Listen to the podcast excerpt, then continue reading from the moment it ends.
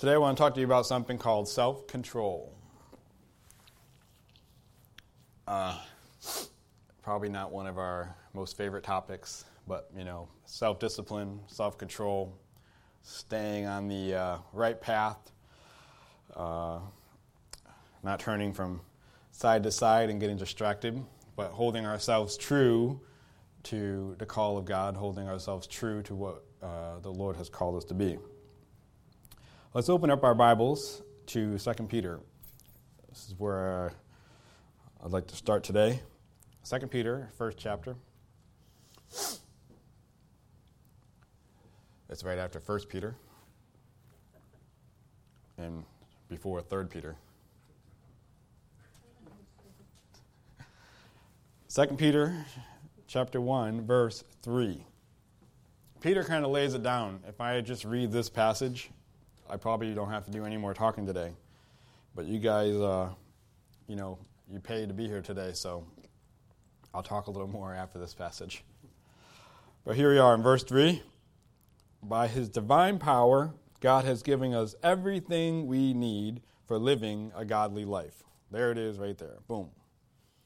We have received all this by coming to know him, the one who called us to himself by means of his marvelous glory and excellence. And because of his glory and excellence, he has given us great and precious promises. These are the promises that enable you to share his divine nature and escape the world's corruption caused by human desires. Which, how do we escape those human desires? It's self control. In view of all this, make every effort to respond to God's promises. Supplement your faith with a generous provision of moral excellence, and moral excellence with knowledge, knowledge with self control, and self control with patient endurance and patient endurance with godliness, and godliness with brotherly affection, and brotherly affection with love for everyone. So you can see the uh, chain of events here. You know, moral starts with moral excellence, and then that moral excellence leads to knowledge, and knowledge leads to self-control, leads to patient endurance, patient endurance with godliness, which is a fruit of spirit, so is self-control, godliness with brotherly affection, and brotherly affection with love for everyone. If you want to have love for everyone, it starts with moral excellence. You want to have patience, endurance, it starts with self control. If you want to have godliness, you must have patient endurance. And if you want godliness, if you want uh, godliness, I mean, if you want brotherly affection, love for everyone else, it begins with godliness. Verse 8 The more you grow like this, the more productive and useful you will be in your knowledge of our Lord Jesus Christ. But those who fail to develop in this way are short sighted or blind, or forgetting that they have been cleansed from their old sins. So, dear brothers and sisters, work hard, or in other words, practice self control to prove that you really are among those God has called and chosen. Do these things, and you will never fall away. Then God will give you a grand entrance into the eternal kingdom of our Lord Jesus Christ and Savior Jesus Christ. Isn't that awesome? Peter just lays it all out there. You have everything you need, everything you need to be successful. Follow these chain of events. Um, work hard at them. Work hard at that self control and then prove that you really are among those that God has called. In our house gatherings, um, the couple of meetings that we've had so far, we've been studying, as I said earlier this morning, about Christ within.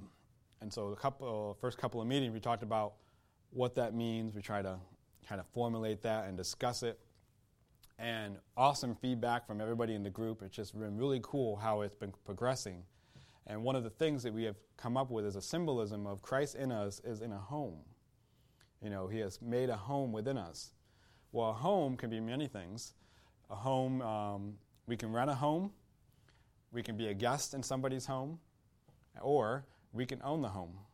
There's the three main functions of a home. You can crash a home when you're not a guest, you know, you're just crashing it. But for keeping it simple, those are three main things. So we talked about is Jesus renting is he just renting space in your home? Can you kick him out, you know, if you feel like he has been paying a rent? Is he a guest? Well, most guests know. Um, when people come over to my house for the house gathering, they leave. They're a guest for that night, but they are expected to leave. You know, the people that live there get to stay. Is Jesus a guest? Are you just welcoming him in, but, you know, Jesus has got to leave at some point? Or is Jesus the mortgage holder? Does Jesus own that property within you? Does he get to stay forever? So we talked about those three things, and then as we progressed in our talks about that, um, I made a very big effort to not, uh, for lack of a better word, try to confine us into a Bible study. I tried to allow it to be more um, spontaneous, let people let people kind of direct where we're going. If it gets off their tracks, I'll bring everybody back in. But it just seems to be working really well this way. So as we progress in talking, we talked about how uh, we are rooted and grounded in love. So what is that rooting and grounding in love? Well, in that home of Christ being within you, we learn what that love is. God exposes his love to us, he shows his love to us, and that starts to become something really important to you. Just like my family and my girls, the more and more I watch them grow, you know, and Ariana, you know, she's starting to talk and say things in sentences, and Jillian, you know, we had to buy her more clothes. You know, uh, she just does not stop growing. And shoes, you know. But the more and more I see them grow, and, and my relationship with Aubrey is nowhere near where it was when we first got married. It just continues to grow. Well, those kind of things can do one, two things. It can make you very fearful, very fearful that you could lose something like that. And then the second thing is, well, I need to protect this. What am I going to do to protect this family, protect those that I love dearly and cherish?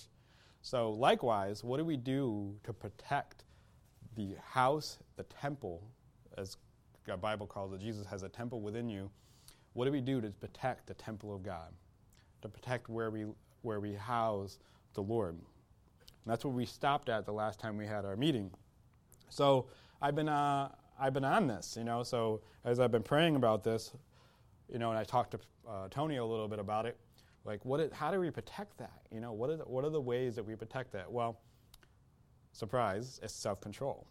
It really is what it is. It's self-control is protecting the temple of God within you.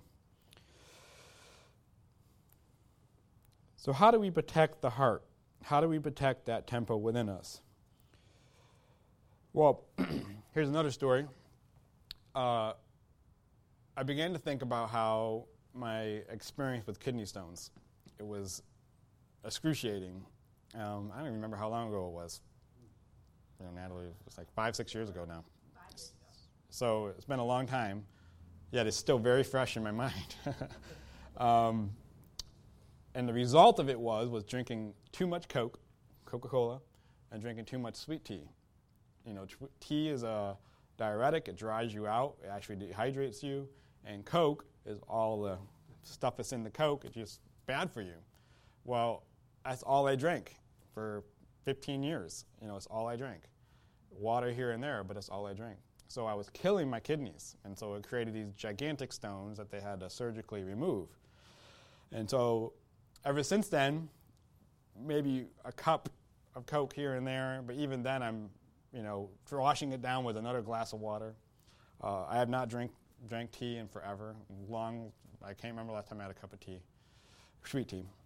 So, this fresh memory has protected me, has kept me safe. This self control has protected me from ever getting a kidney stone again. I am uh, so sure that I'm never going to get it again because that's all I drink is water and water and water and water with lemon. Lemonade is very good for your kidneys, but that's all I drink is water. And every time I think, oh man, it'd be really good to have a nice cold Coke, you know, I get the craving. It's just something about it, the fizzy and everything. It's just great. But the remembering, the memory of going through that, one Coke isn't going to kill me. I can do that. It's completely fine. But just the memory keeps my self control in. Uh-uh, I'm not doing it. I'm not doing it. So I started to think, well, maybe that's what it is. Maybe we should go to a really painful experience to uh, teach us to not do that again.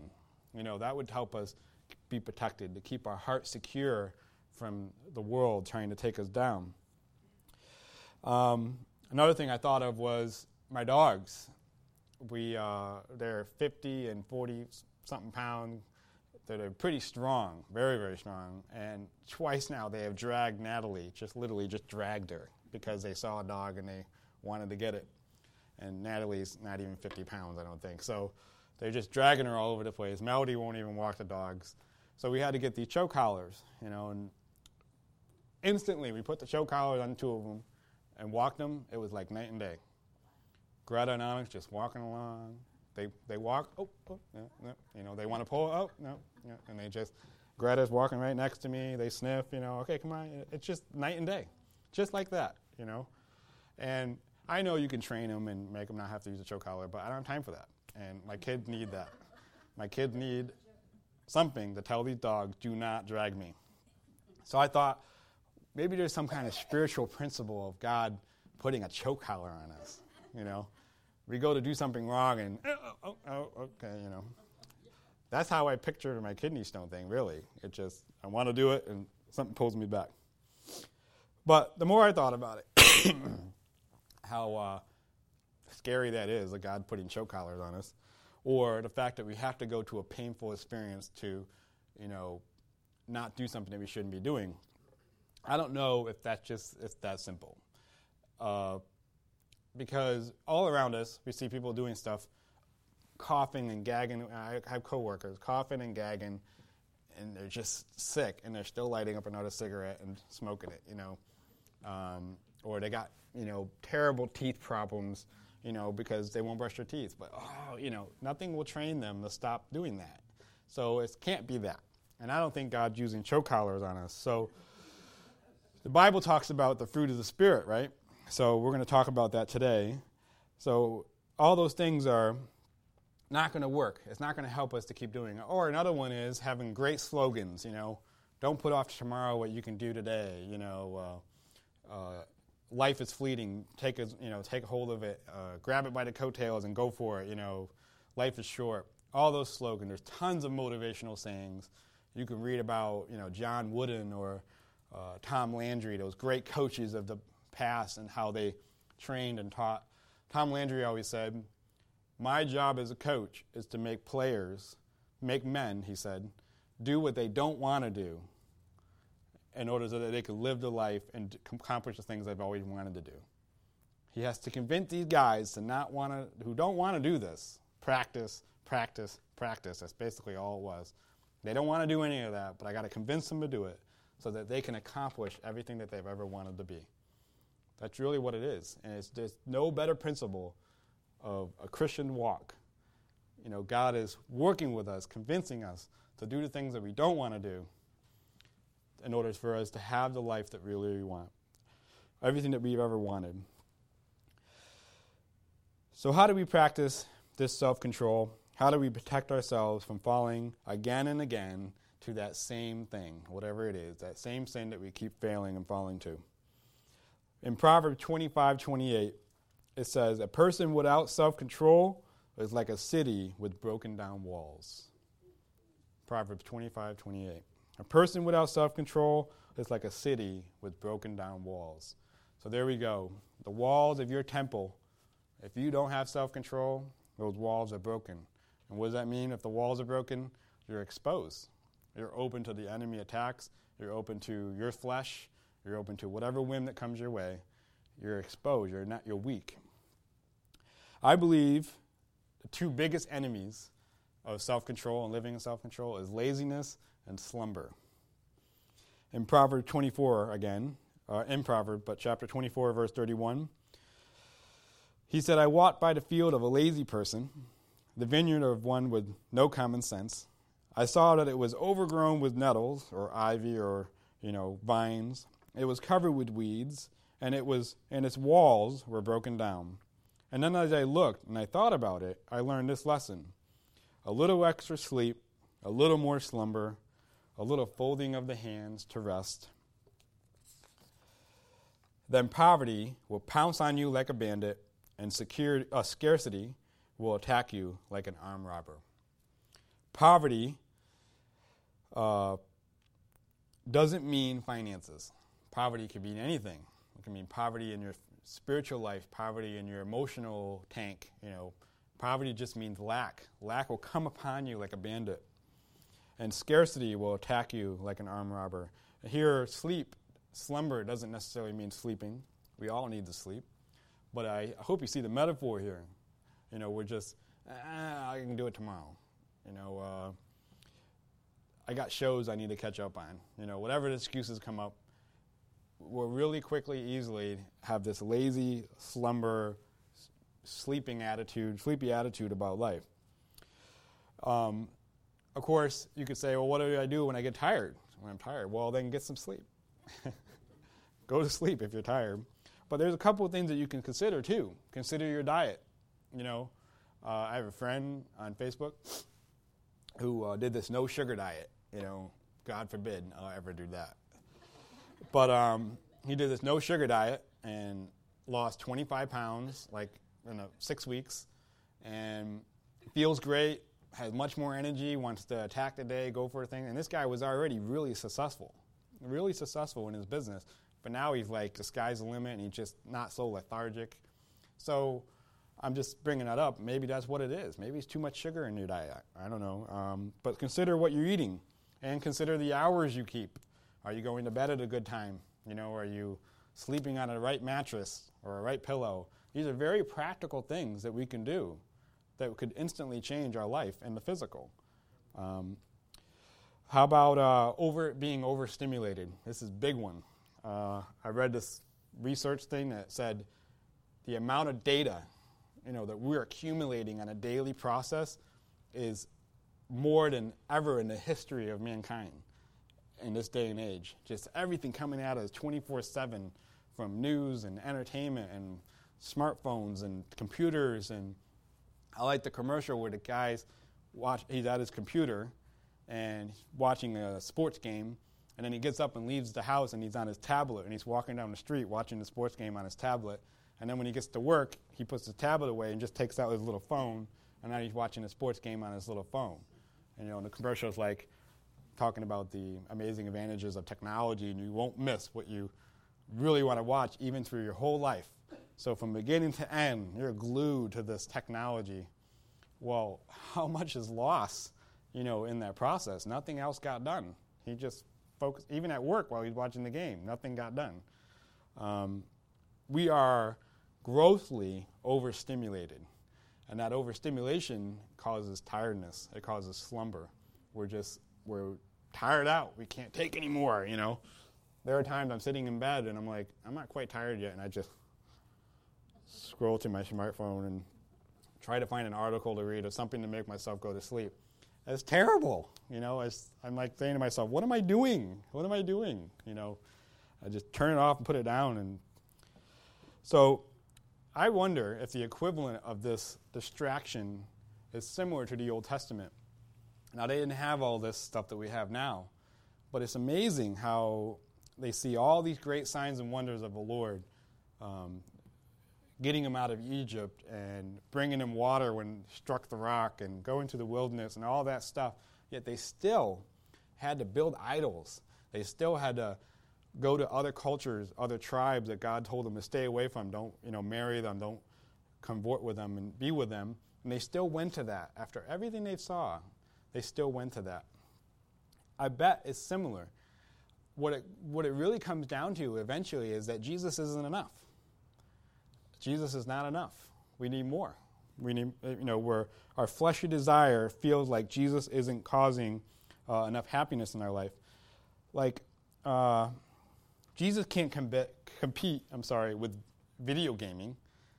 You know, playing video games and watching this. Jesus can't compete with that.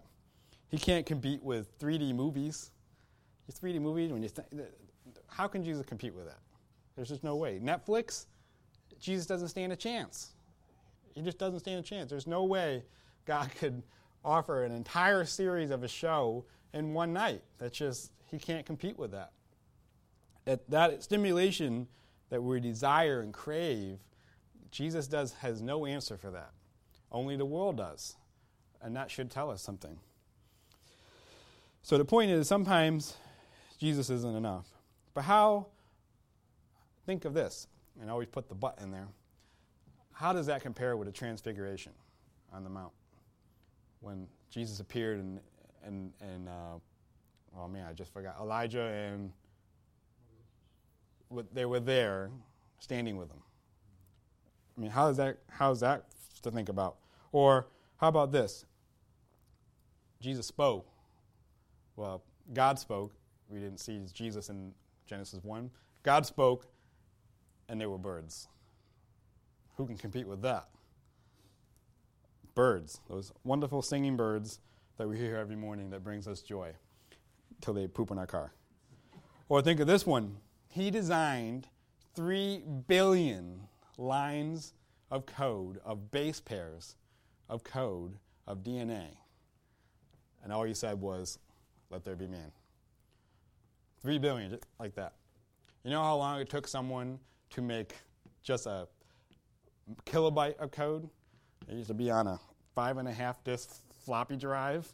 Some of us older ones remember this, you know, the big, huge, giant floppy drive. And then it went down to the little drive, you know, and then it went down to CDs. And now we're just using these little tiny uh, flash drives that can hold a trig, uh, tr- uh, not trig, uh, what's the terabyte, one terabyte of information on this little tiny flash drive. But you know how long it took them to get to that? And before anything happened, God said, there it is, boom. You know, we're still just trying to figure out everything there is to know about DNA. And God did that. So if God were to stand here, he would say, you know, try to compare yourself to that. Our smartphones, our smartphones only have about a million lines of code. And DNA has 3 billion base pairs. And that's just the DNA. And that's not talking about all the atoms and the proteins. It just, you can't even put your mind on it. It's just mind boggling. It's mind boggling.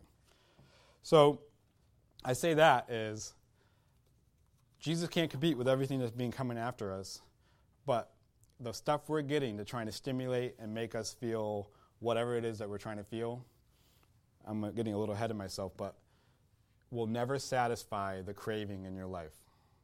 All the overstimulation will never satisfy. The world we live in today demands so much of the brain process.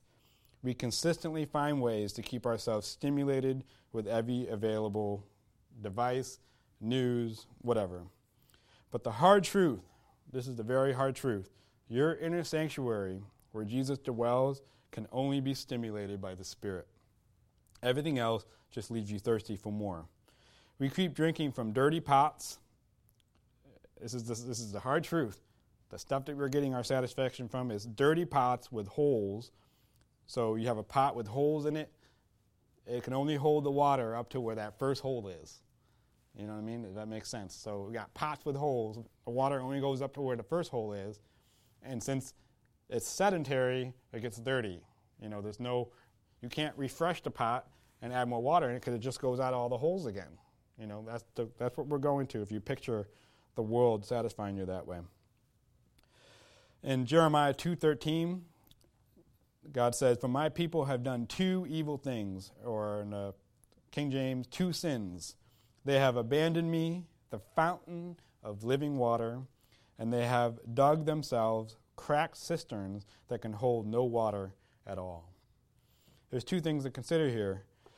the word dug, they have dug cisterns. This implies work.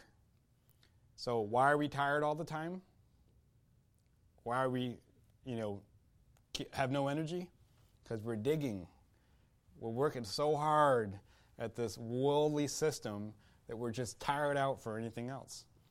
And then the second thing it implies is while you're digging a cistern, where's your back to where, what is pointing toward God? To your back. Your back is pointing toward God. You're not facing the Lord. Your, your, your back is. You know, you're just digging your cistern and you're just working hard at your life and just trying to have self control and trying to be happy and trying to be full of the joy of the Lord. And we're just getting dirty, you know. An old cowboy proverb if you want to wrestle with the pig, you're going to get dirty. You know, we're trying to grab whatever that elusive thing is, the pig, is so hard to catch, but you're going to get dirty doing that. There is an encouraging part of this verse, however. At the very beginning, he says, For my people have done two evil things. My people. If, the, uh, if God had completely abandoned us and said, There's no hope for you, he just said, These people have done two evil things. But he said, My people. That, my friends, should give you hope. In Matthew 5 5, it says, Blessed are the meek, for they shall inherit the kingdom of God, right? Another translation of that is, Blessed are those who know their need for God, for they shall inherit the kingdom of God. But if you were to get into the Greek word of the word meek, I had no idea that this is what the word meek means. I'm not going to even read the word, who cares? Biblical meekness is not weakness, but rather refers to exercising God's strength under His control. For example, it's demonstrating power without undue harshness. The power He wants to demonstrate within you won't even be harsh, it won't even tire you out. There's no digging, there's no working, there's no striving, there's no overstimulation. It's just pure God's control over your life. It's not weakness, but rather refers to exercising God's strength under His control, demonstrating power without undue harshness. There is more freedom and power within the confines of self control than there is without. You step outside of that self control and just want to live your life free and how you want to live it, and everything else, you know, trying to hold you down, hold you back. Well, the minute you do that, you just shackled yourself into, you know, chains and handcuffs, because that that's just broken cisterns. It's just broken cisterns with holes and dirty water. So you want to inherit the kingdom of God? I do. you want to inherit everything the Lord has to give you? We need to practice self control. So, what will it take? Well, I I'm not going to go into it because we've heard it over and over again. The fruits of the Spirit in Galatians 5, um, every, and I think it's in Ephesians as well. We know everything that the, the, the fruit of the flesh, you know, and then we know the fruit of the Spirit. Now, self control is one of the fruit of the Spirit, but gentleness, meekness, kindness, loving, you know, all those things.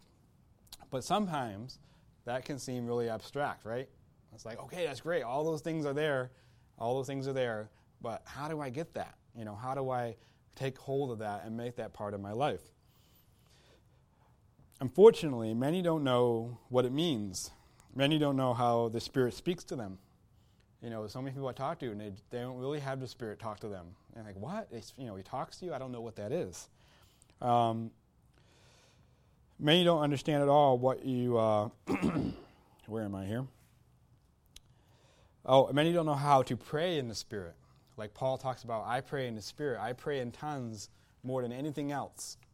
You know, praying in tongues is like the gateway into the Spirit of God. It just links you right in and plugs you right in.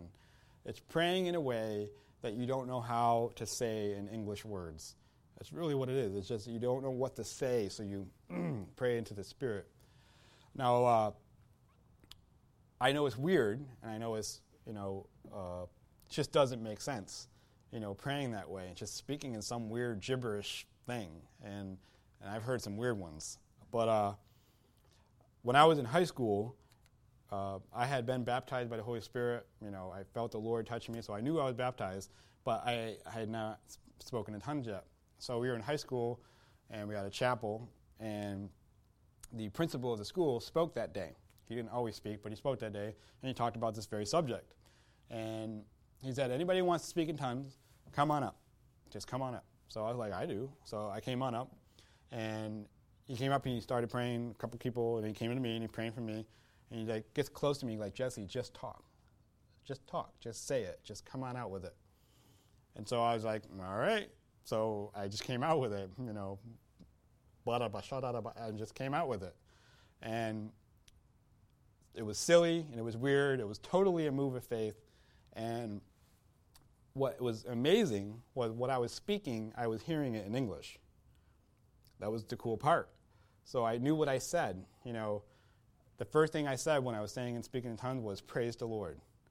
And it just made sense. It just said praise the Lord in my head. So that was awesome. And then I never really used it again. But it never left me until when I started going to college and going to Elim for Bible school, and I started to develop it. You know, started praying with it more, and it was always quicker, always quicker, to get to God and get to the Spirit when I started with that first, instead of just, oh Lord, bless me today. I, I just praise you. I give you thanks. You know, just pretty soon the words just don't cut it. You know, just talking like, man, I sound terrible. I sound terrible. Like a weak, terrible Christian, man. So I'm just going to pray in tongues. And I just pray in tongues, and then the English words come out with power. You know, like, I, I come to you, Lord. I, you know, it's just awesome. It's just awesome. So, those of you that don't and would love to, um, we can pray about that today. I would, I would love to pray over you and have you have that gift of tongues. But the more important thing is, if you really want to, if you really want to, lock yourself in a room and don't leave until you have it. That's really what it takes. Just totally desire and want it. Take a step of faith and don't leave your room until you get it. Just pray in the way that you know in your own words and just say, Lord, I'm just going to come out with it and just come out with it. Just take that step of faith and then there it is. The Lord will show you the way to pray. He will show you the way to pray. If you truly believe the Holy Spirit lives in you and you've been baptized, the Lord will show you. He will give it to you. So, anyways, the seriousness you demand from your flesh should step aside with your desire to understand it all. Well, let me say this about it this way. The seriousness you demand from your flesh should step aside with this desire will I'm trying to make this sound right. The ser- if you're taking the seriousness, if you're taking this serious that your flesh is in the way, and you really want it to subside and get, you know, be master over your flesh, then you should not try to understand it all.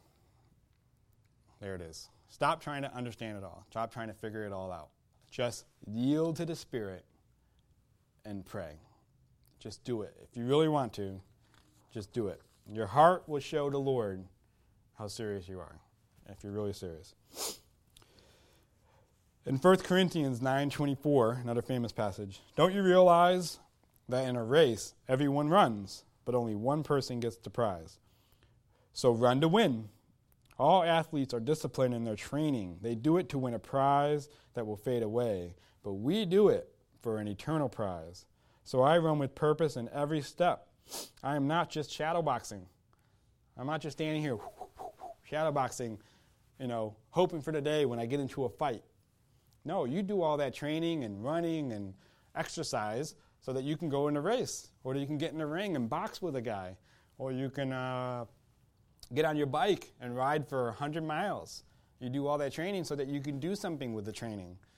Here at church, and then we have the house gatherings, um, we have the children's church upstairs, we have all kinds of places where we get training. Let's start using some of that training. Amen. Let's start using it. Let's get into the race. We're not just doing this for fun, you know, shadowboxing. It's a great analogy. Um, I'm not I am not just shadowboxing. In verse 27, I discipline my body like an athlete, training to do what it should. That's what Paul's doing. He's disciplining his body to do what it should. Um,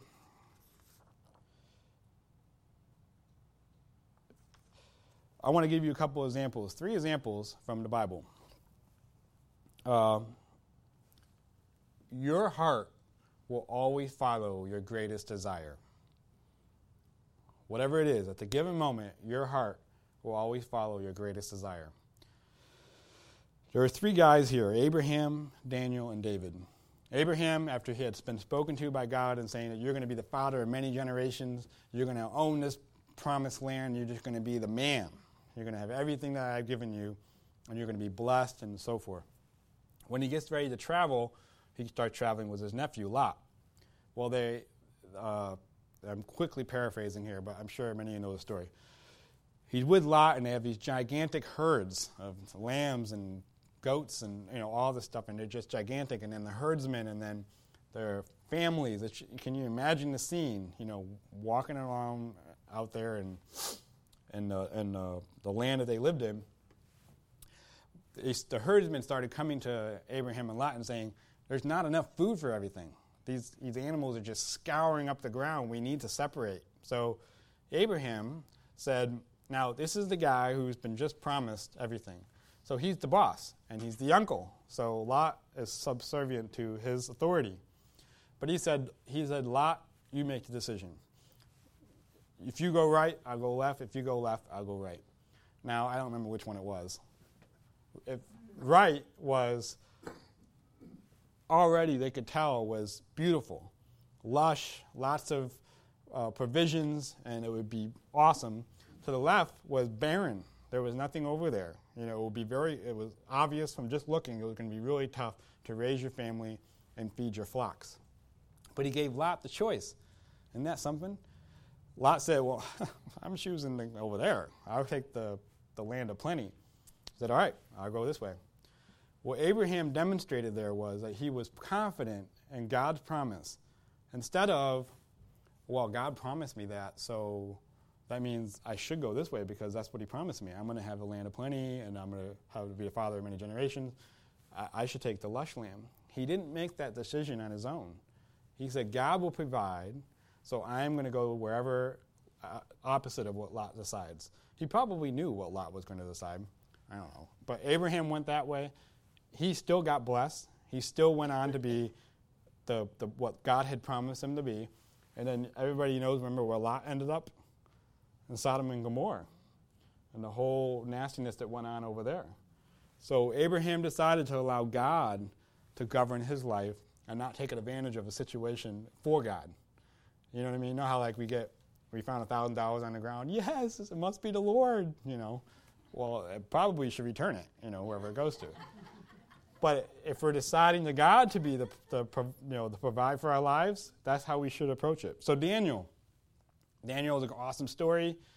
Um, King Nebuchadnezzar, you know, knew these guys were righteous, knew these guys followed a God, and he was trying to curry favor with them. So he was giving them like the best food and the best clothes, and he was just trying to, you know, manipulate them and bribe them. And Daniel said, um, "Look, guys, I've been used to just eating simple vegetables and a, I put it in water and I just make a little soup. You know, I'm paraphrasing again. I just make a little soup, and I've been fine with that. I don't need anything more." Um, the servant said, "No, no, no, no. King said you have to have the best." we need to, you know, fatten you up and make you happy. And he's like, look, if I, if you see that I'm going weak eating this way, then we can talk again. But right now, all I need is what I've been eating. So Daniel refused.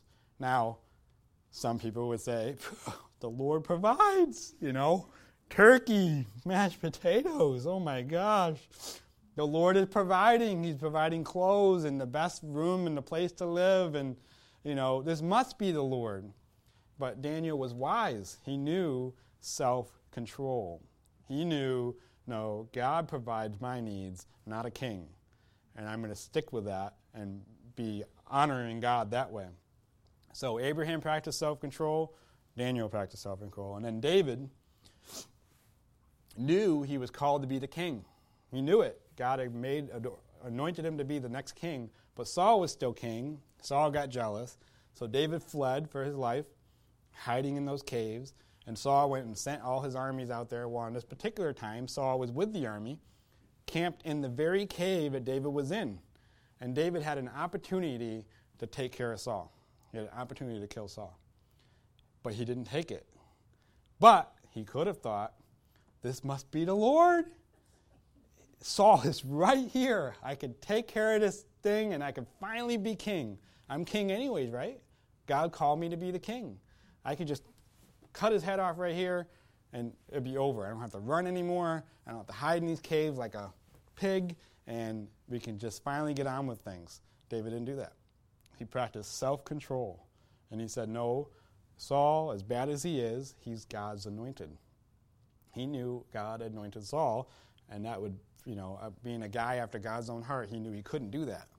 So the end of the story is they found out David was in there. He says, Ah, I was in here the whole time and I didn't kill you. I didn't take your life, but I could have. But um, I decided to trust the Lord for my life. So there's many examples here of great men of God who practiced self control, who lived in a way that said, I will wait for the Lord to provide, instead of just taking advantage of every situation that I think is the Lord doing, you know. So, going back to the fruit of the Spirit, it's difficult to kind of grab it because it's kind of abstract. So, I'm going to give you six things. Um, really, it could have been two, but I wanted to give you a little extra.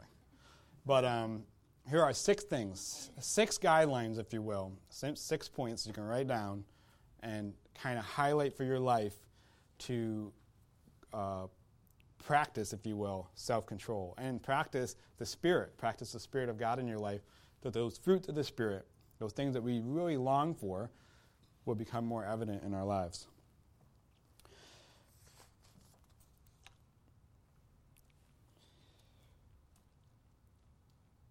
It takes a decision and then it takes yielding.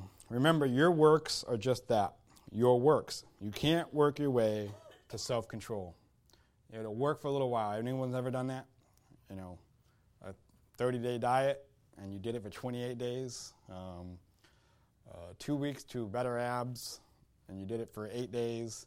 You know, there's always something that you can't just fully complete. You know, the thing that you really desire, it just works. It just works. It's very difficult to try to convince your flesh to, to stick with that. Especially, like I said before, I just really want to ram this home. You're working, your digging is what's going to tire you out. However, you feel physically will make you feel spiritually. They just kind of always go hand in hand, unless you know how to transcend your physical body. And that's what Paul's talking about. I transcend this body who's always trying to buffet me and make, you know, I try to buffet my body, but it's always trying to make me do the things I don't want to do. Well, I pray to the Lord that the Spirit will be stronger in me than it is in the flesh. And we battle that and we beat it and we beat it. And we make the flesh our servant. So you're getting tired. If you don't know, if you don't think it's the physical things like, you know, sleeping on the wrong bed, it could really make a big difference. The wrong pillow. But all those things, your diet, if it's not any of those things, then tell your body, I'm not tired. You know, I need to finish reading this whole book of Romans, and then I'll go to bed. You make little tiny decisions like that, little baby steps, it's going to benefit you in the end. You make your body your servant. You make your life under the servant, servant of God, in the servanthood of God. So, however you remember that, however you feel physically, will affect you spiritually. Always. It just hand in hand unless you transcend that. Go to the Lord in the Spirit. All right. Here are the six things. Number one, where is your focus? Is your focus, is your back to God, or is your face to the Lord? Are your hands holding a shovel with your face to the Lord? Tell me what to do and I'll work it, you know? Or your hands prostrate to your side and you're facing the Lord? I'm just, you know, giving you some symbolism here. But where is your focus? What are you focusing on for your sustenance, for your uh, nutrients, for your uh, health? Where is your focus? And so, number one is always remember where your focus is. Keep your focus on God. Um, I like a little folding, you know, a little extra sleep, a little extra slumber, and I pictured the smartphone, a little folding of the hands over the smartphone, you know, in Proverbs. You know, we can adapt it to this day and age. A little folding of the hands over our bowl of Cheetos, you know, a little bowl, you know, folding of the hands over the bowl of ice cream. Know, we sit and watch Netflix. You know, there's so many things that can distract us to keep us from that. So, number one is where is your focus? Number two, ask yourself, do you want to win? Do you want to win? And then win is an acronym for what's important now. Do you want to win? I want to win. I like winning. I like it when my teams win or whoever I pick the win wins. but I like winning. But the win is what's important now. So as you focus, I always say start in the morning because why not? That's when you first wake up and you're ready to go. Keep your focus on the Lord. Keep your focus on what the Spirit is telling you. Pray in the Spirit. Get what the Lord's showing you. And then always ask yourself, what's important right now? You know, if, if, if it's too, uh, I'm drawing a blank on examples, but whatever, you know, there are so many things that we put aside, right? You know, I have a couple mounds of laundry in my room. They're all clean. and it's just a never ending chore, but we put it aside, you know what I mean? Because there are more important things to do. so always ask yourself, what's important now? That daily exercise will really help you. You start realizing, well, I really want to do this, whatever it is, but that's not important. That will not help me. If you don't watch TV for a week because you keep asking yourself what's important now, trust me, you'll survive. You'll make it. If you don't pick up Facebook and look at Facebook for a week, trust me, you'll survive. You'll make it. You'll do, you'll, you'll do it. Little things like that, you can just tell yourself is it more important to spend an hour zoning out on something, or should I spend this time and call up somebody and encourage them? You know, whatever the case may be. I'm not going to throw stuff out there and try to guilt trip you guys. That's not what I'm trying to do. It's just there are things that we could be doing that are more important. So that's number two. Number three, build the safeguards around your temple and your heart. These walls signify actions on your part to remain holy and to avoid situations where you may lose control. Jerusalem had walls. I've seen it myself. but uh, Jerusalem had walls, the temple had walls, and then the temple had walls around the temple walls. Why? To keep it safe. And then the distance between those walls of your heart and you should not just be hand's length. You know, I'm, in a, I'm covered in walls, but I can touch the walls. Don't build walls like that. Build walls where you can't touch the wall.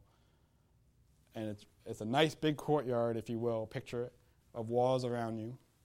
Because the distance you put yourself between the flesh and sinning and doing the things that you shouldn't be doing should be much farther than just one step, if that makes sense.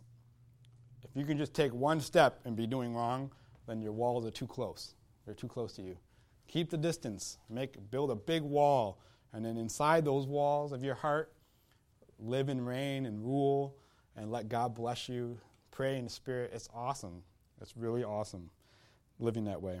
So number three is to build the safeguard, build the walls around your heart. Number four, um, piggybacks on that. You can build a wall with rocks, right? And just stack the rocks, find the right rocks, or they could be bricks, find the right bricks, or giant stones like they did back in the day. They're just big square blocks. Um, but Pastor Terry, if you build a wall and you don't build and you don't do anything to bind the wall together, anybody could just kind of give it a push and it'll fall over, right? build a wall of bricks, and you can just push the bricks right over. So, number four is daily meditation on the Word. Daily meditation on the Word. And this should be number one. Really, all of these should be number one. But meditation on the Word is not, um, you know, like the New Age meditation and, you know, clear your mind of everything and don't think of anything. And then, so what are you supposed to think of? Nothing you know, it's kind of weird.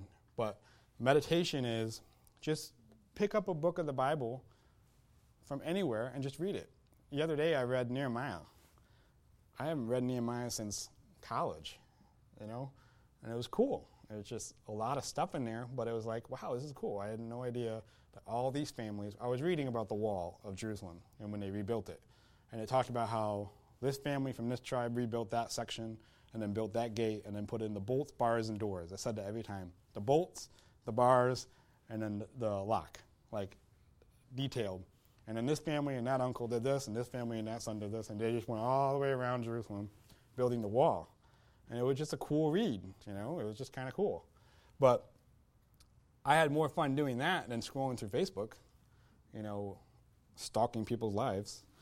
Uh, it was it was much more entertaining when you realize meditating on the Word. So, meditate on the Word daily.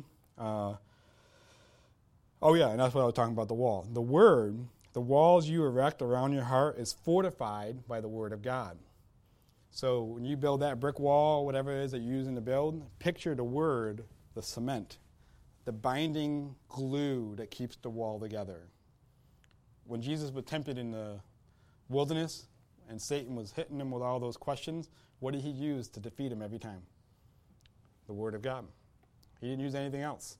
He just used the word of God. So his walls were strong, and his walls were fortified with the word of God. So all those bricks and structure and stones that are held together are held together by cement, held together by the glue, if you will, that keeps the wall from you just go up to it and push it down. I just thought of this. You should put the word of God to hold the wall together so that you don't push it down. I'm tired of this wall. I'm pushing it down. I'm going to go. You know, so it's to save, it's to protect you too. That's good. Number five, physically take care of yourself. Physically take care of yourself. This is key. In the natural, physical self, you need to be healthy. You need to be uh, taking care of your body and how you eat and how you how you sleep. It's very key. It's very true. Um, the more and more stuff that comes out, you know, I find hard to argue with it. You know, what you eat and how you live and um, how you sleep and how many hours you're keeping up and so forth. I'm never going to have the kale diet, but you know, whatever it takes to make yourself feel more healthy, more energized, you should be doing those things because how you feel naturally, physically, affects you spiritually. And lastly, number six is unplug yourself from the Matrix. I'm sure you've all seen the movie The Matrix, right? But unplug yourself. There's a scene where Neo is in a vat and all these tubes are plugged into him and they're sucking the energy out of him so that the robots can live. Well, vice versa, you need to unplug yourself from the Matrix. Put aside the entertainment and the phones and the, all the things that will try to you know, take your attention. Give over your overstimulated brain, give your overstimulated brain a break. That's part of number four, taking care of your physical body. Give your brain a break. Give your eyes a break. You know, you're too overstimulated. You, you're so tired out from all what the world throws at you. Take a break from it. Um, make the choice to live in the present. You know what I mean? All this stuff that distracts us and worry about the future and you know it's election year so you know how that is everybody's all fretting and getting all you know bent out of shape and man it's just exhausting isn't it it's exhausting trying to keep up with all that. So unplug from that. Just unplug from that. Live in the present and just appreciate what you have right now.